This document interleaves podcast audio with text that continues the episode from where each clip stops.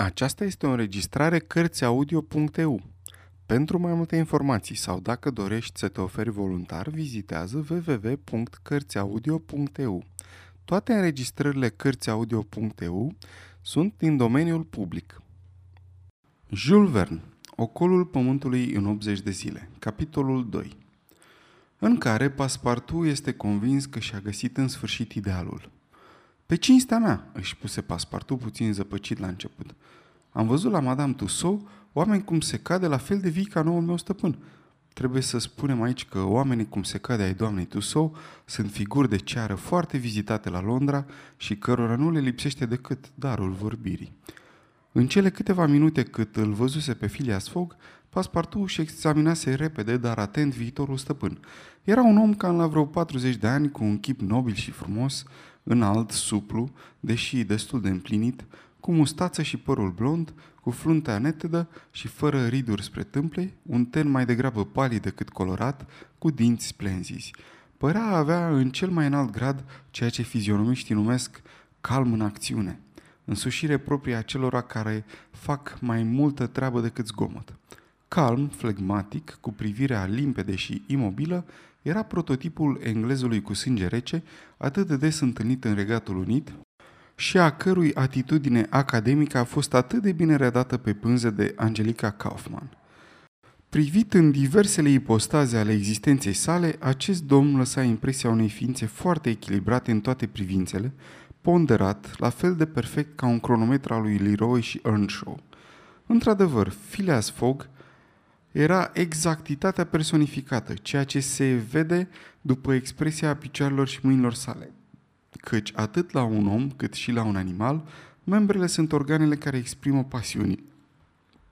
Phileas Fogg făcea parte din categoria oamenilor de o precizie matematică, dintre aceia care nu sunt niciodată grăbiți, ci întotdeauna pregătiți și foarte grijuliți față de tot ceea ce întreprind. Nu făcea niciodată un pas în plus, alegând întotdeauna drumul cel mai scurt. Nu căsca niciodată ochii degeaba, nu își permitea niciun gest inutil.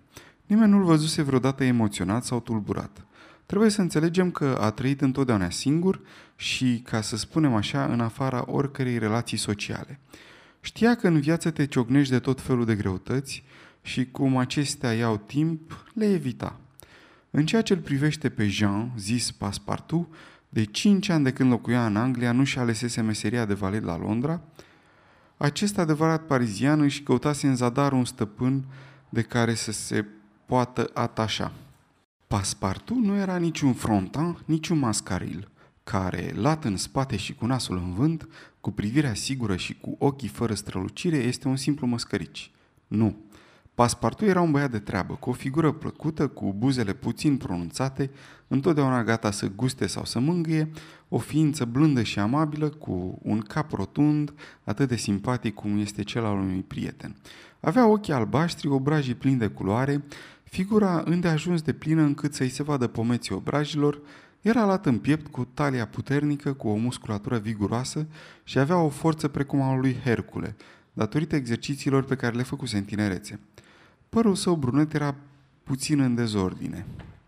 Dacă sculptorii din antichitate cunoșteau 18 feluri de a aranja coafura Minervei, Paspartu nu o făcea decât într-un singur fel.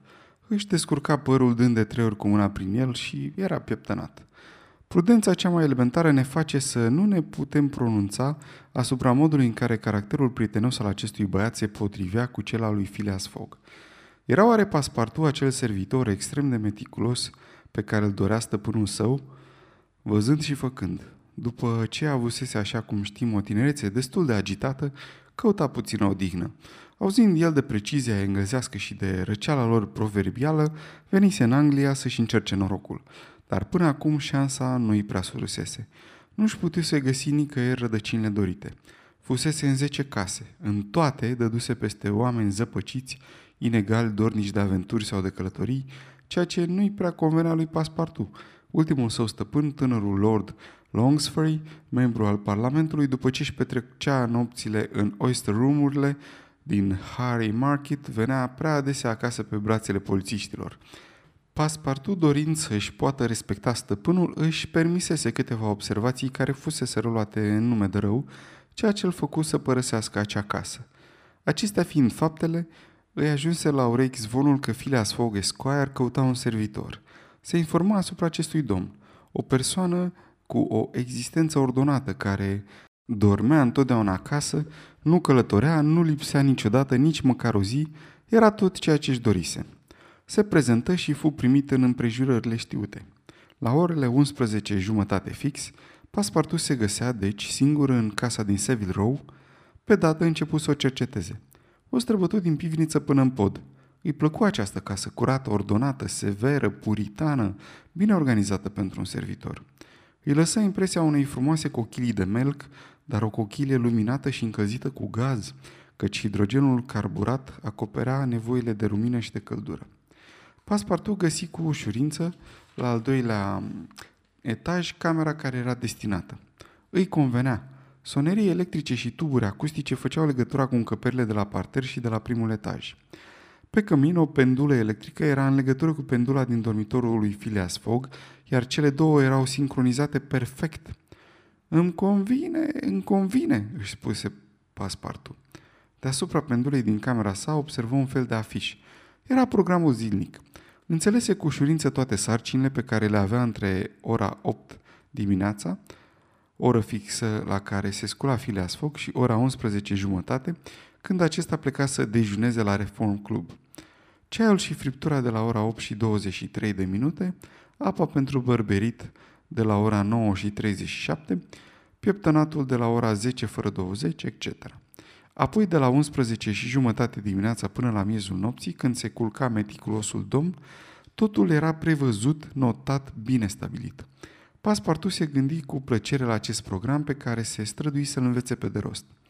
În privința îmbrăcăminții domnului, ea era foarte bine alcătuită. Fiecare pantalon, haină sau vestă avea un număr de ordine înscris într-un registru de intrare și de ieșire, menționându-se data la care hainele trebuiau purtate în funcție de anotimp. Același regulament exista și pentru încălțăminte. Într-un cuvânt, în această casă confortabil mobilată, care mai mult ca sigur că a fost un templu al dezordinei pe vremea celebrului dar zăpăcitului Sheridan, se vedea bunăstarea. Nu exista nici bibliotecă, nici cărți care nu i-ar fi fost de folos domnului Fogg, căruia Reform Clubului punea la dispoziție două biblioteci, una pentru opere literare, cealaltă pentru opere de drept și politică.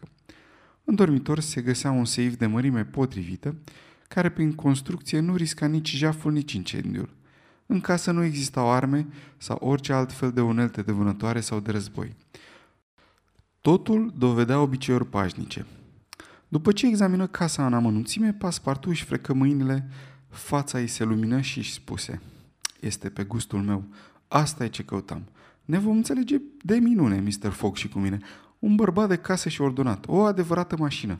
Ei bine, nu mă deranjează deloc să fiu servitorul unei mașini. Sfârșitul capitolului 2